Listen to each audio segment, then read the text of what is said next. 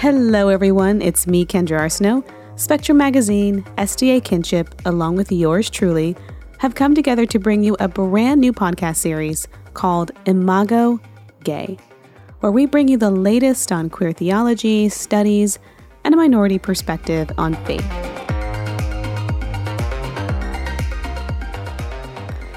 All right, everyone, I have an interesting story for you all today. We're going to be talking with Ari Bates, and she has some interesting information, an interesting story to tell. There have been a lot of things developing down at Southern Adventist University.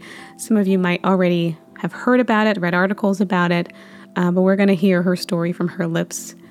And um, I know that, you know, transgenderism can be a really difficult topic for many. I think because people don't have a lot of trans friends maybe you listening to the podcast you do and that and that's wonderful.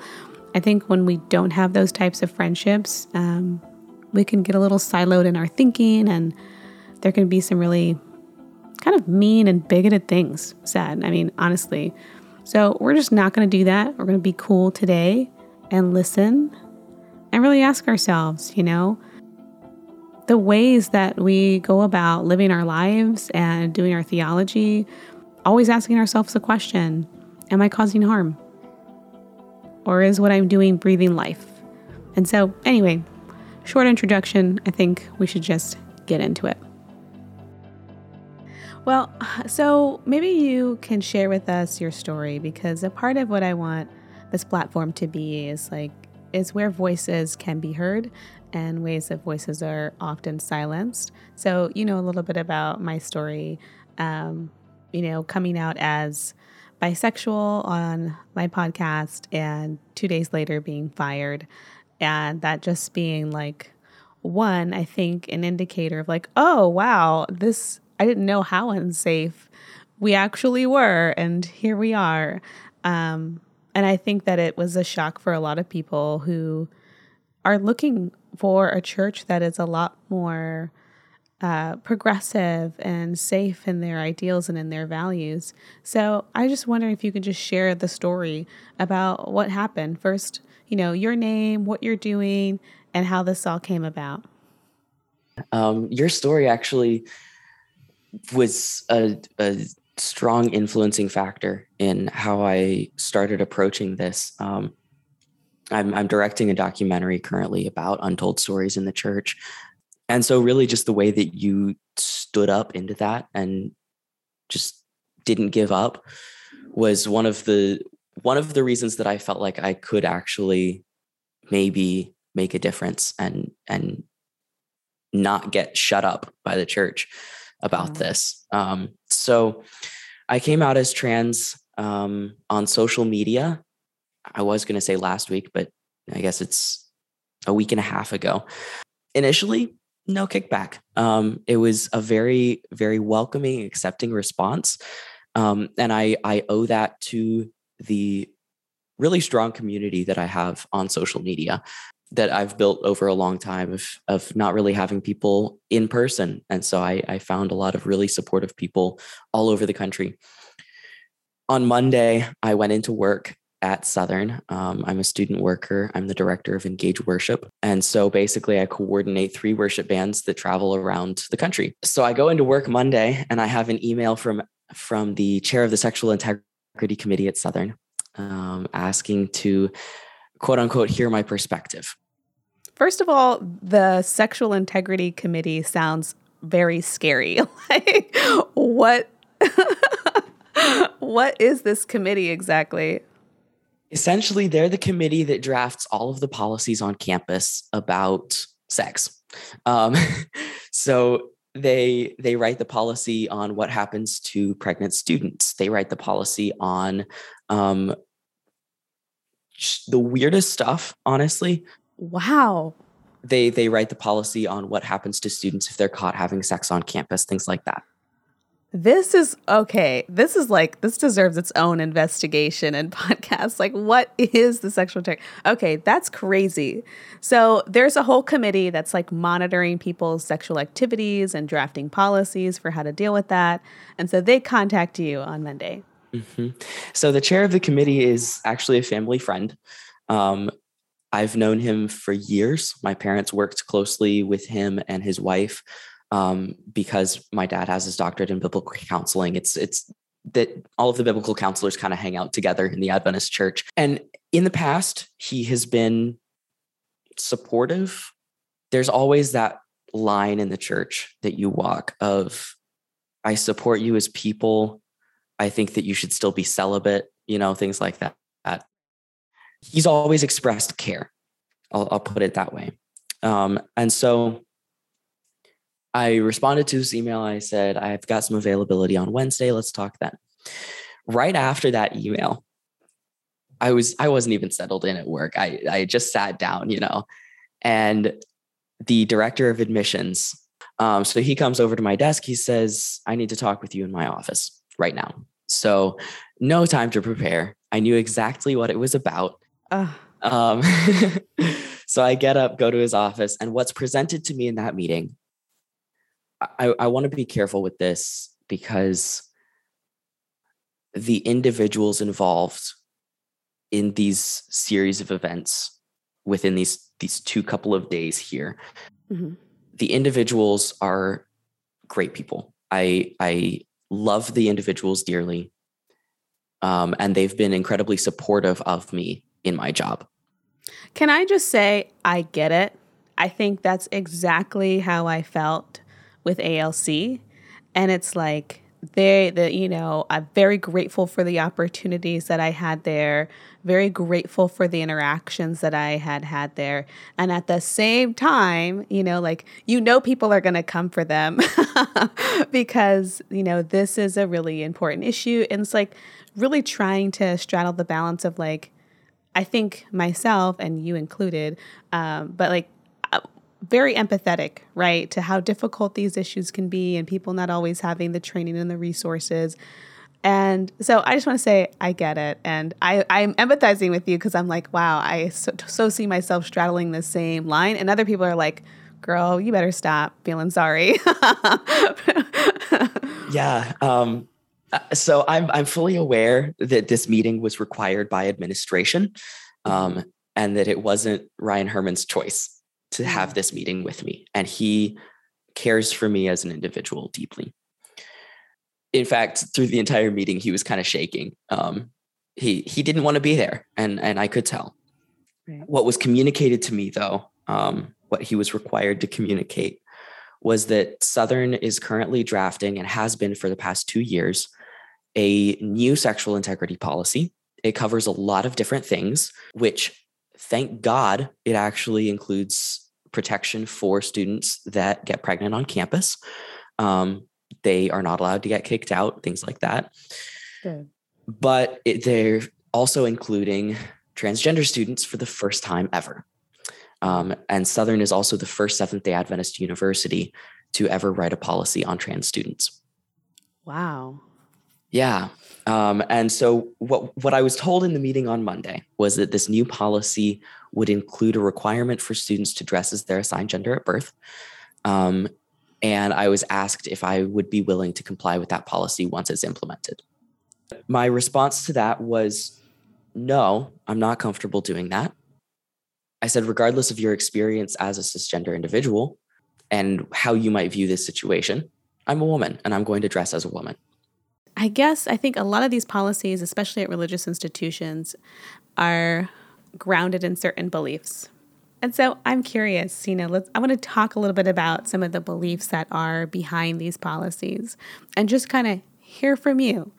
Um, when we when people say like, um, okay, we're not going to call you a she, we're not gonna, we're not okay with the pronouns thing, or uh, we're not going to accept you as a woman, and they say things like that uh, I'm sure that somewhere in their minds they think that they're doing what God would want them to do or to say.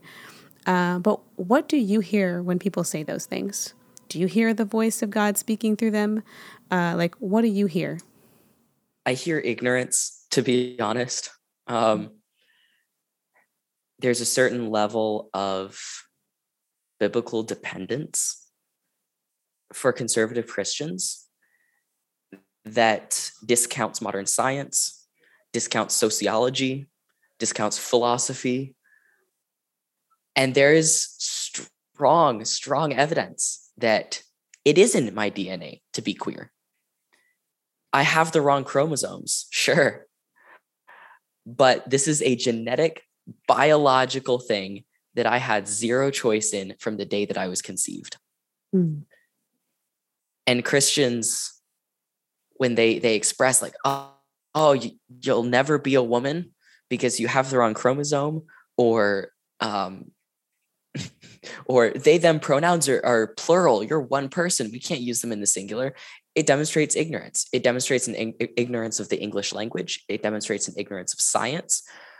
And if they are aware of the studies it demonstrates that they will put the manuscripts of a god that invented science above the science that that god invented.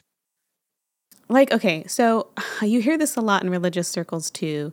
Like okay you can't recognize that what i'm doing right now is actually loving and that i have to stand against how you're choosing to live your life right now.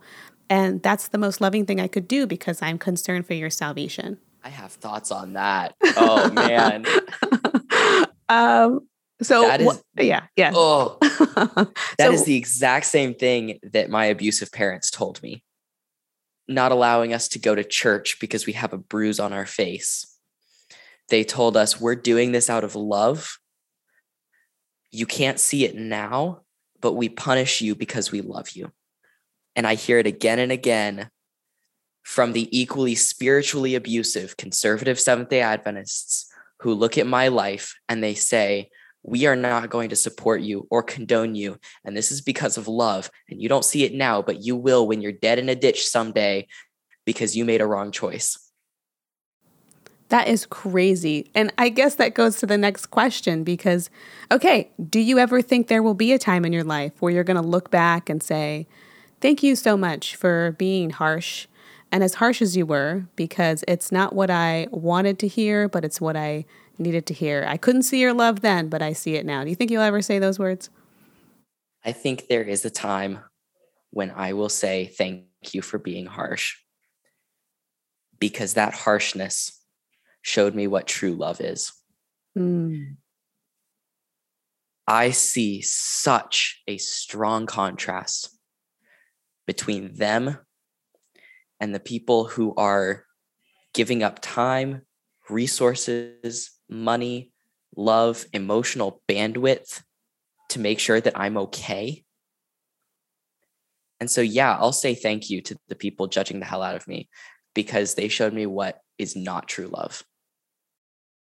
And so I was told that once the policy is implemented um, in the near future, that if I didn't comply, I would be asked to resign from my position. Oh my gosh. And so the meeting ended by me being told that they needed to think about it and that I would get an update in a few days. First of all, how many trans students are on Southern on on Southern's campus? Like that they felt like they needed to draft this policy. Right, right. There's there's one student that's out that I know of. Mm-hmm. Um, he, to the best of my knowledge, came out while not enrolled, and so gotcha as of right now, to the to the farthest extent that I know, I'm the first Southern student to come out as trans while enrolled. One, congratulations. Thanks for making history. and two, what an unnecessary like targeting of an individual. You know what I mean? It's like, here's an entire policy just for you, Ari. Um, I mean, it's hard not to feel targeted by that those types of gestures by the administration. Yeah, and they, they told me that they had been drafting the policy for two years, but the fact that it was brought up now before it's implemented specifically for me, that that got me. So Tuesday was pretty uneventful. Wednesday, I had my meeting with the chair of the Sexual Integrity Committee, and that meeting was very vague. We both recorded it. We're not publishing each other's recordings, but we have it. Essentially, what was communicated was that because the policy isn't in effect yet, he can't tell me what it says. Okay. Right. When is it right. going to come into effect? Like, did they give a date? No, there's no date. Um, it was approved by the ad council last week. Um, and so from there, it goes to SA Senate. And then if Senate passes it, then it goes into effect immediately. And who's on SA Senate? I mean, like how many, who, like what comprises It's administration, um, as well as some student representatives that are elected along the same time as SA elections. So, like, what's like, and maybe you don't know this, but like, what are like the bylaws? Like, how much percentage of the vote do they have to have for something to pass? Or is it like unanimous? Is it 60%? I'm, I would be curious about that. That's a great question. I honestly don't know. Okay. Um, I, I've been heavily involved in a lot of activism on campus. I've tried going through the policy channels. I've tried going through all of the, the procedures that have been set up for student complaints. Mm. And I have never seen action taken through those channels. Mm. I have seen action taken when students are loud, when students have 2,000 signatures on a petition. Right. But not through the, the um, appropriately documented channels. Wow. So I will say that in that meeting with the the chair, it was communicated at the very beginning before anything else was said that um, Southern cares for me as a person um, and that they want me there. From there, we got into the policy pretty quickly. While he couldn't tell me exactly what was on it, he did confirm that the the dress was discussed in it, and he did not correct what had been told me about the, the new dress policy for trans students. He also indicated that Southern, as the policy stands currently, will be requiring students to use the bathroom of their assigned gender at birth. Southern has maybe two single occupancy bathrooms on campus. Wow. So from there, I asked him what discipline action would be taken towards me specifically if I refused to comply with the policy mm-hmm. um, once it goes into effect. And essentially, what he told me was well, we we try not to jump straight into discipline. We would have a conversation with you and trying to figure out why you're not following the policy first. And I said, because I'm trans. yeah, it's pretty obvious. This is why. and so I asked him three different times what specific disciplinary action would be taken, and I couldn't get a straight answer on it. So the way the meeting ended was essentially that we don't have an update until the policy goes into effect. And that that's what I had to leave there with. Wow. Um, the next day thursday was was a lot of fun let me back up actually monday evening after the conversation with the admissions director because of what i explained about the appropriate channels on campus mm. and knowing that those don't work and repeatedly seeing students either expelled or marginalized for who they are i was terrified honestly um, right. monday night i had no idea what was what was going to happen essentially I was told that I was I wasn't told I was being fired if I didn't comply, but I was told I would be asked to resign. And if I refused to resign, what would happen? You know? Um, and so I was scared. I was scared of an organization, a corporation, not just Southern, but the Adventist Church as a whole, that repeatedly takes advantage, abuses, and silences people. Right. And so I posted the first TikTok about the situation which currently is at I think 224,000 views, something like that. It's ridiculous. Yes. Um. I'm glad because, you know, that's how I heard about your story. And I think that, you know, even just to back up for a second, this whole idea that you can care for somebody as a person, but also not care about them as a trans person like that's not really caring like how are you you know h- how are you defining the person? Like i care about you in the ways that i'm allowed to care about you but i can't care about you in your fullness. Like i think we like to say those types of things um, to make ourselves feel better uh, but but at the same time, still implementing policies that are bigoted and targeted, and really just detrimental to a person's well-being and mental health. So yeah, um, and in that video, I, I, I assume that you've you've watched it. If that's how you heard the story, um, I expressed frustration, I expressed fear, I expressed anger to some degree, but I never condemned Southern I never um, told people they shouldn't come to Southern. No, you just told people the facts of the case. You didn't even name the college. I somebody else named it for me, and then I was like, "Oh, okay, this is this is our mess."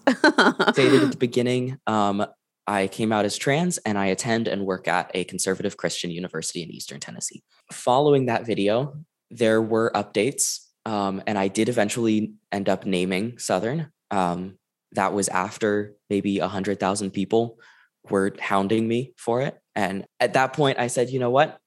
I'm not doing any good by protecting Southern from this. And I'm not doing anyone else any good either by protecting Southern because say, say a trans student genuinely wants to come to Southern and they don't know what's happening. Right. I'm doing that student a boatload of harm by not communicating what's happening. In a comment on the original video, no, one of the the second update actually, I still hadn't named the school, but somebody commented and said, I know what school you're talking about. My dad used to teach there. Hmm. Okay, so that that's really all we need to know for the TikTok. Thursday, um, I go into work, I sit down at my desk, and I open up my email, and I have an email from the VP of admissions for Southern. And he said, Before you do anything at work, come directly to my office. Okay. So I go, the director of admissions is there as well. And I'm told I'm not allowed to record the meeting, and all of us are putting our phones outside of the office during the meeting. Boo, boo, boo, boo, boo, boo. Right. Big red flag there. know, right? I'm like, I'm recording everything. So you want to talk to me, we'll be talking with my phone as well. But yeah, no, they, they, they put you in these situations where if you want to record, you have to do it stealthily. Um, but so, oh man, essentially what I'm told in that meeting is that Southern loves me, Southern wants me on campus. But due to the recruitment aspect of my job as the engaged director and the high profile that I hold, that my social media representation of Southern was contrary to the mission of the admissions and, and enrollment services department. And I was told um, your social media representation is is in a direct conflict with your job in recruitment. And I was told that as the VP of admissions, his job was to protect Southern's recruitment at all costs. And because of that, I would be placed on paid administrative leave indefinitely. Essentially, he told me that following that, that leave, once the policy is implemented, I would be asked if I was willing to comply with the new policy and um, remove the posts from social media. Um, and if I was willing to do that, then I would potentially be reinstated in my position. But if I wasn't, then I'd be asked to resign. They know what this is, right? Like they know they're giving an impossible ultimatum to basically say, don't say anything about, you know, uh, our transphobia. Like, please don't out any of the things that we're doing that are not good, and you can have your position back. And like any person with, like, as you're walking with the integrity of what it means to be a trans woman, like, you can't violate that within yourself and say, well, I'm just going to deny myself the integrity that I need to live with myself every day in order to, you know, make your institution happy. Like that's just not going to happen. Like they know that this is not going to work. A relationship that's not going to work out long term. Exactly. Yeah. So I left that meeting terrified. Um, I moved out of my parents' house when I turned 18 because of abuse. And Southern, because of subsidy and scholarships, it was the most feasible place that I could come. And Southern gave me a place to live, uh, food to eat, and education, all virtually for free. And I spent three years dedicating a lot of time and effort to Southern in my in my job as engaged director. And I, I run a freelance film business on the side, and I make about 15 times as much money from that as I do from Southern. Yeah. But I've intentionally sidelined that so that I could dedicate time to my 27 employees because I care about that job and I care about those people. And I walked out of that meeting really discouraged and really scared. What happens when I don't comply with the policy? So at that point, I posted another TikTok update and people started cult calling ACLU in the comments. Mm, right. But on that video, the trans justice advocate for ACLU Tennessee commented. Um, and he he was like, I want to get involved. DM me. I, I want to talk about how we can possibly help. Can I just say, like, I recently talked with a lawyer in Detroit and she does Title IX cases. And we're going to have a podcast coming out soon with her on it because we're looking at what do you do in cases of discrimination when it comes to like it's the sticky policy when it comes to religious institutions or religious employers and how that interacts with the First Amendment and the freedom of religion. And so it's all of this complication. But one angle that I have not heard this talked about on, and maybe there's a lawyer out there listening, but like, uh, is not because there's so much exemption um, for churches and religious institutions on the basis of discrimination, but I don't know what the exemptions are when it comes to sexual harassment, right? Because sexual harassment is not just about a cat calling, right? But it's creating a, a, a an environment of hostility when it comes to a person's gender, sexuality, anything of that nature. And I haven't seen that particular angle, but I have hope that that that is an angle that can be taken in the legal world that might actually have a better result with religious institutions than like their discrimination. But yes, continue. So ACLU is involved. Yeah. Um, so we're not exactly sure where that's going to go right now, but um, Henry, the trans justice advocate, um, he is an incredible resource. He's an amazing person. Um, I'm actually driving out to Nashville on Wednesday to just get coffee with him and just talk about things. Um, yeah. Can I just say, like, also, congratulations, because not everyone knows this. I've shared about it on my podcast from time to time, but I came from an abusive marriage and I know what it's like to try and keep secrets in order to protect people. And I think when you have been instilled in this type of dynamic inside of a family system, inside of a relationship, it transfers to places like the workplace, right? Where you are seeing the good of this other person. And even though they're writing policies to harm you, you feel this need to make excuses for them. And you feel this need to like protect them and say, I don't want other people to think that they're bad people. I know that they're they're not all bad. And and you get into this cycle where it's really hard to break and really hard to stand in your own truth and really hard to just say, This happened to me and it was wrong. And I think that it's so difficult to finally get to a place where you're saying, I'm sorry, I just have to call it for what it is. And the fact that you're in that place and you're growing in that place of speaking your truth and calling out abuse when it happens, I'm just incredibly proud of you for that because that takes a lot of courage and growth. Yeah. I think that the environment that I came from as a pastor's kid, a counselor's kid who was facing abuse on a daily basis at home and had even more pressure to be quiet about it. Um, I think that that honestly has put me in an amazing place for this issue, as well as the fact that my sister came out in September of last year, or not last year, but a little over a year ago. She came out as trans. I, I have an amazing support group, but, and I, I've been open with people about this. I've told people that every decision that I've made since that initial video has been because I'm aware that I have a thicker skin than a lot of people with stuff mm-hmm. like this. I I couldn't care less what people think of me as a person and every decision I've made is to protect future trans students at Southern and within the Adventist Church as a whole. And it's very telling to me that given that motivation, I'm still getting the response that I'm getting. I'm not surprised, but it it it says something.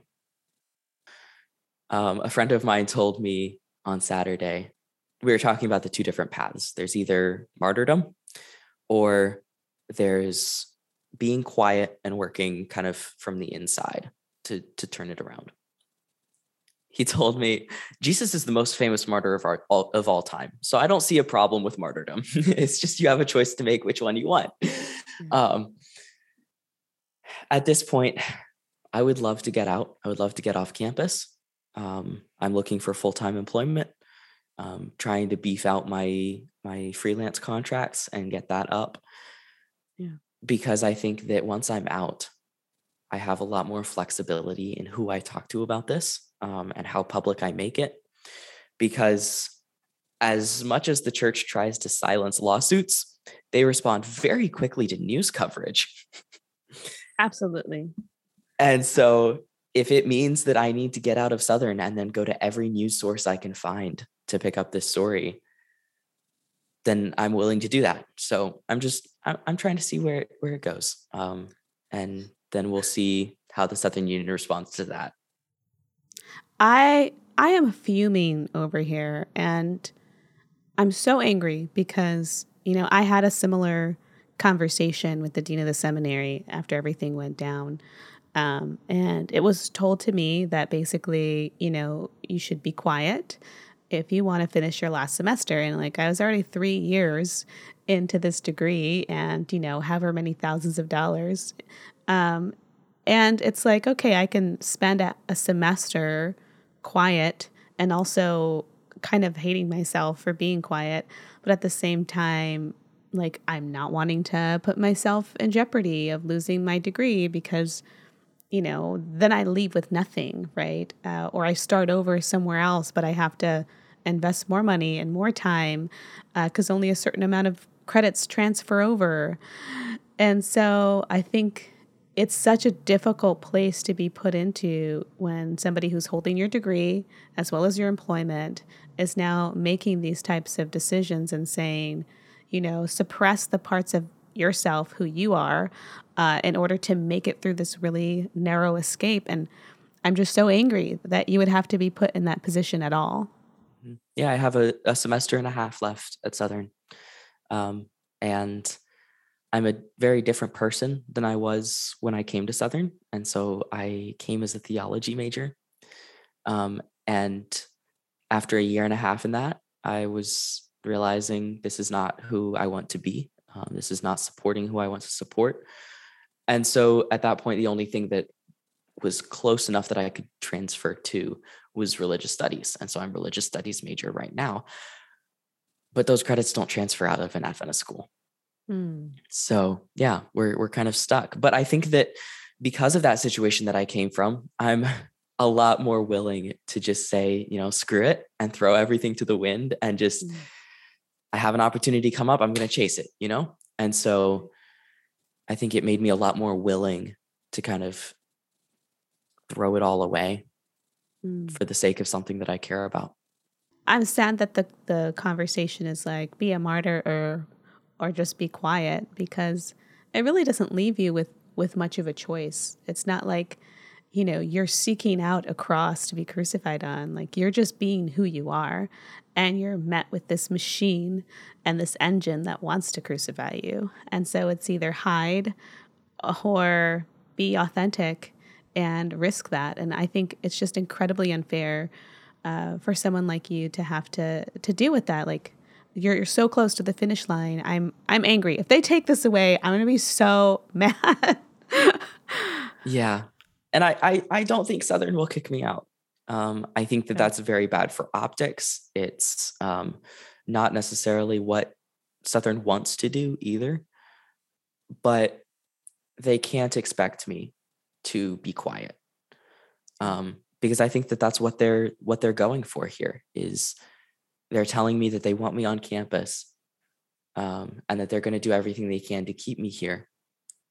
But that's with the understanding that I would not talk about this. And I you can answer any question that you want to or not answer, but I'm curious, you know, like how many people ask you what your experience like is, is like as a trans woman? Do you know, like do they ask you about your journey? And if they don't, maybe you could share some of that on this podcast so people have a better idea of what it means to be a trans woman and a trans student, especially in a Christian, conservative, religious environment. I'm sure that's not easy. yeah, the only people that have asked me that since coming out are part of the queer community. Um, so yeah, um, essentially, actually, you know what? I, I wrote something. Okay. When I was deciding if I wanted to come out, and it it's better than anything I'll come up with on the spot. okay, I'm looking forward. At six, I wondered why it was so much fun to put on Aaron's purple princess dress and create my own wacky fashions, including the swimming goggles. At 12, I wondered why I could never put on muscle. I wondered why the thought of my body hair made me want to puke. I wondered why my voice squeaked as I tried to keep my higher register. At 13, I wondered why I only wanted to watch lesbian porn.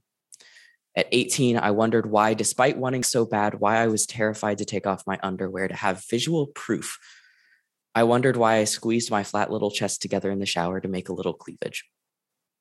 At 20, I wondered why leggings felt so good to wear, why nail polish and jewelry and high waisted pants looked so good on me, why I hated my short hair and my deep voice and my Adam's apple. At nearly 21, I'm not wondering anymore. It makes sense now, and I'm pissed off that somebody didn't take a second to tell me why that was okay back when I was six. Ariadna means most holy, but to me, it means most whole. I just want to be the most whole version of me without lying to myself and everybody around me. That was like, that was succinct. That was beautiful. So, what it means as a trans student at Southern. Um, Can I ask first, what does it mean as a trans daughter of a pastor? Honestly, I'm not sure. Um, I was disowned a little over a year ago. Um, they try and tell people that that's not what happened. Um, I have the proof. I have the receipts. It was in a text message. They shouldn't have put it in writing if they didn't want that to be. right. But um, so I I haven't had contact with them since then, um, and so I don't know. And maybe that is part of what it means as to to be a trans daughter. Um, that's not why I was disowned. I was disowned for setting boundaries. Um, it is weird when I'm so actively involved in a community that enables and supports my abusers.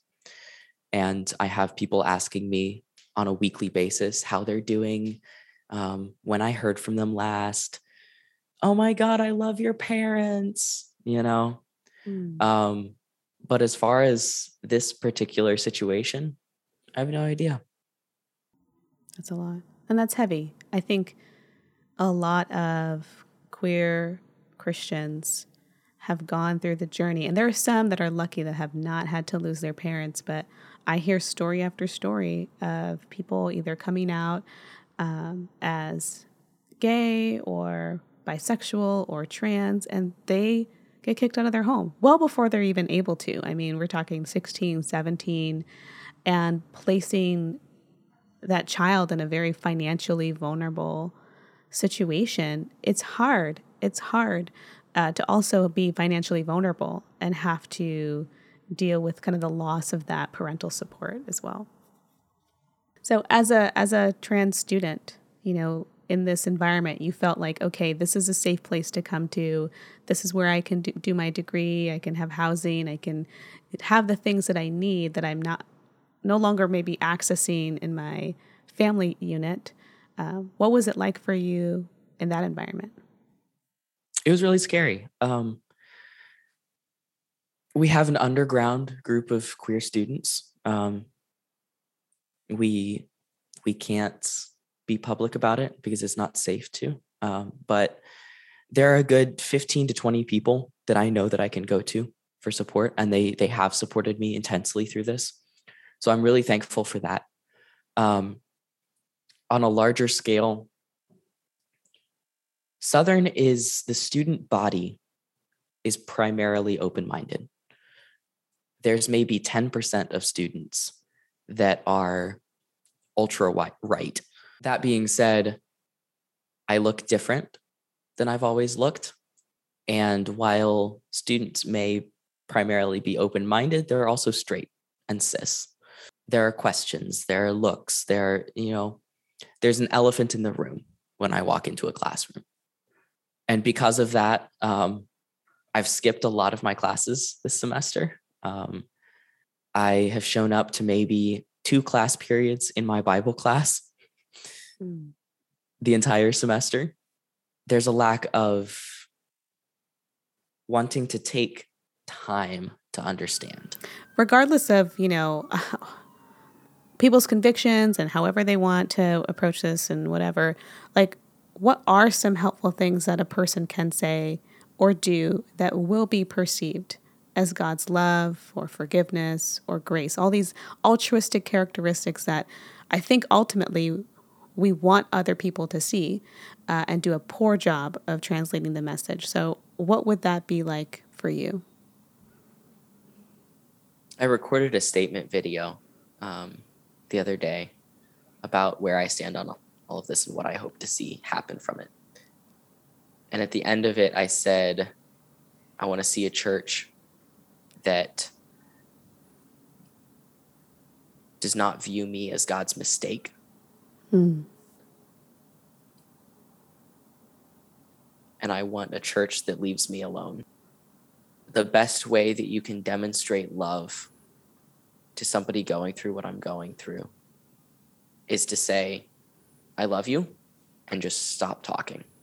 Mm. If you don't agree with me or think that it's a choice that I'm making,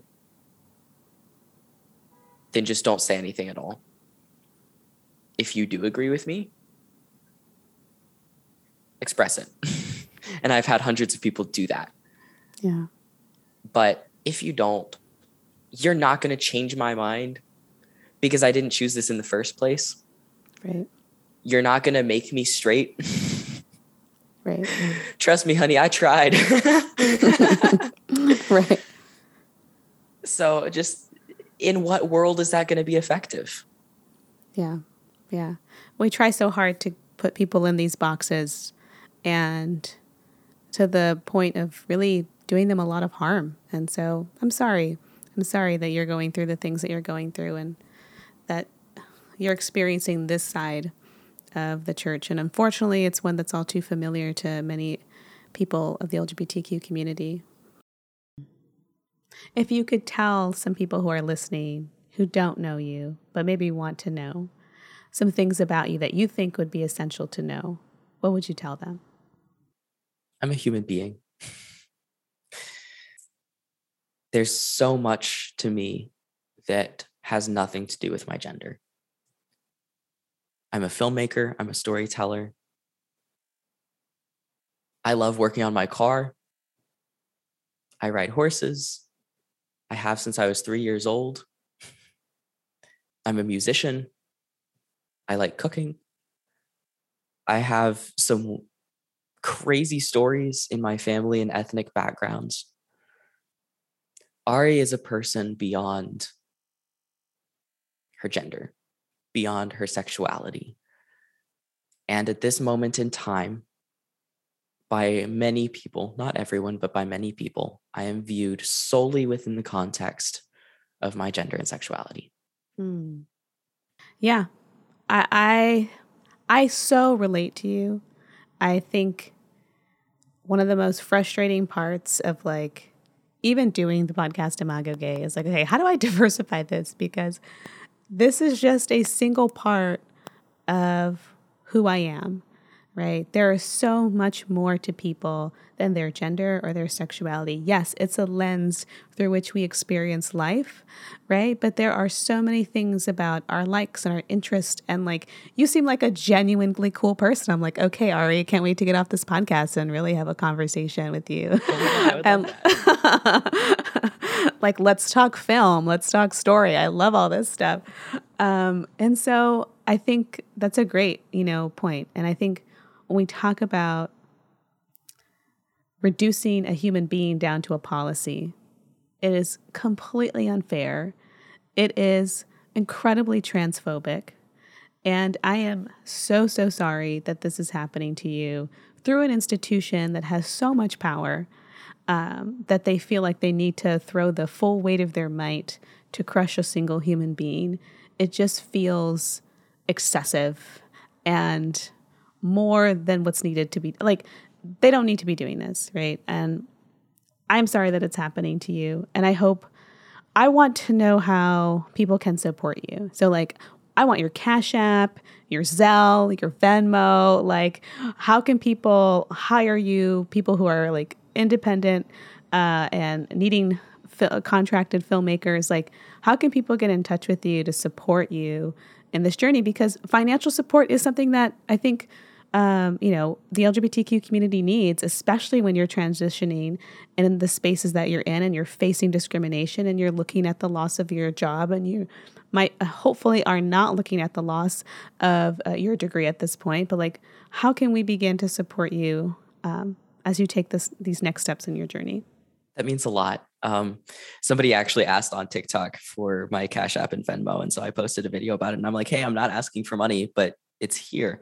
Um, and since then, I've gotten $1,500 wow. from people all over the country from as little as $3 to 200 at a time. And it's, it's blown me away. Um, and the crazy thing about that is that when I posted that video saying, I'm not asking for money, but here it is, I had $3 in my bank account. Wow. Um, it's, it, has been ridiculous. It's been amazing. Um, but probably the easiest way for hiring info at aberrationfilm.com. Um, just email me that. And I, I would love to send an estimate, talk about what people need. It's been a crazy journey and I'm trying to catch up on notifications. Um, I currently have 143 unread texts. Um, Pretty normal. yeah, yeah. Um, but I am I am trying to respond as fast as possible to especially business inquiries and things like that. Um, so my Instagram is Silena Cine, um, my my middle name and then C I N E for cinematography. Um, my Twitter is Sandwood Streets, um, and then my TikTok is Pandas Expressed. Which I love. That's so cute.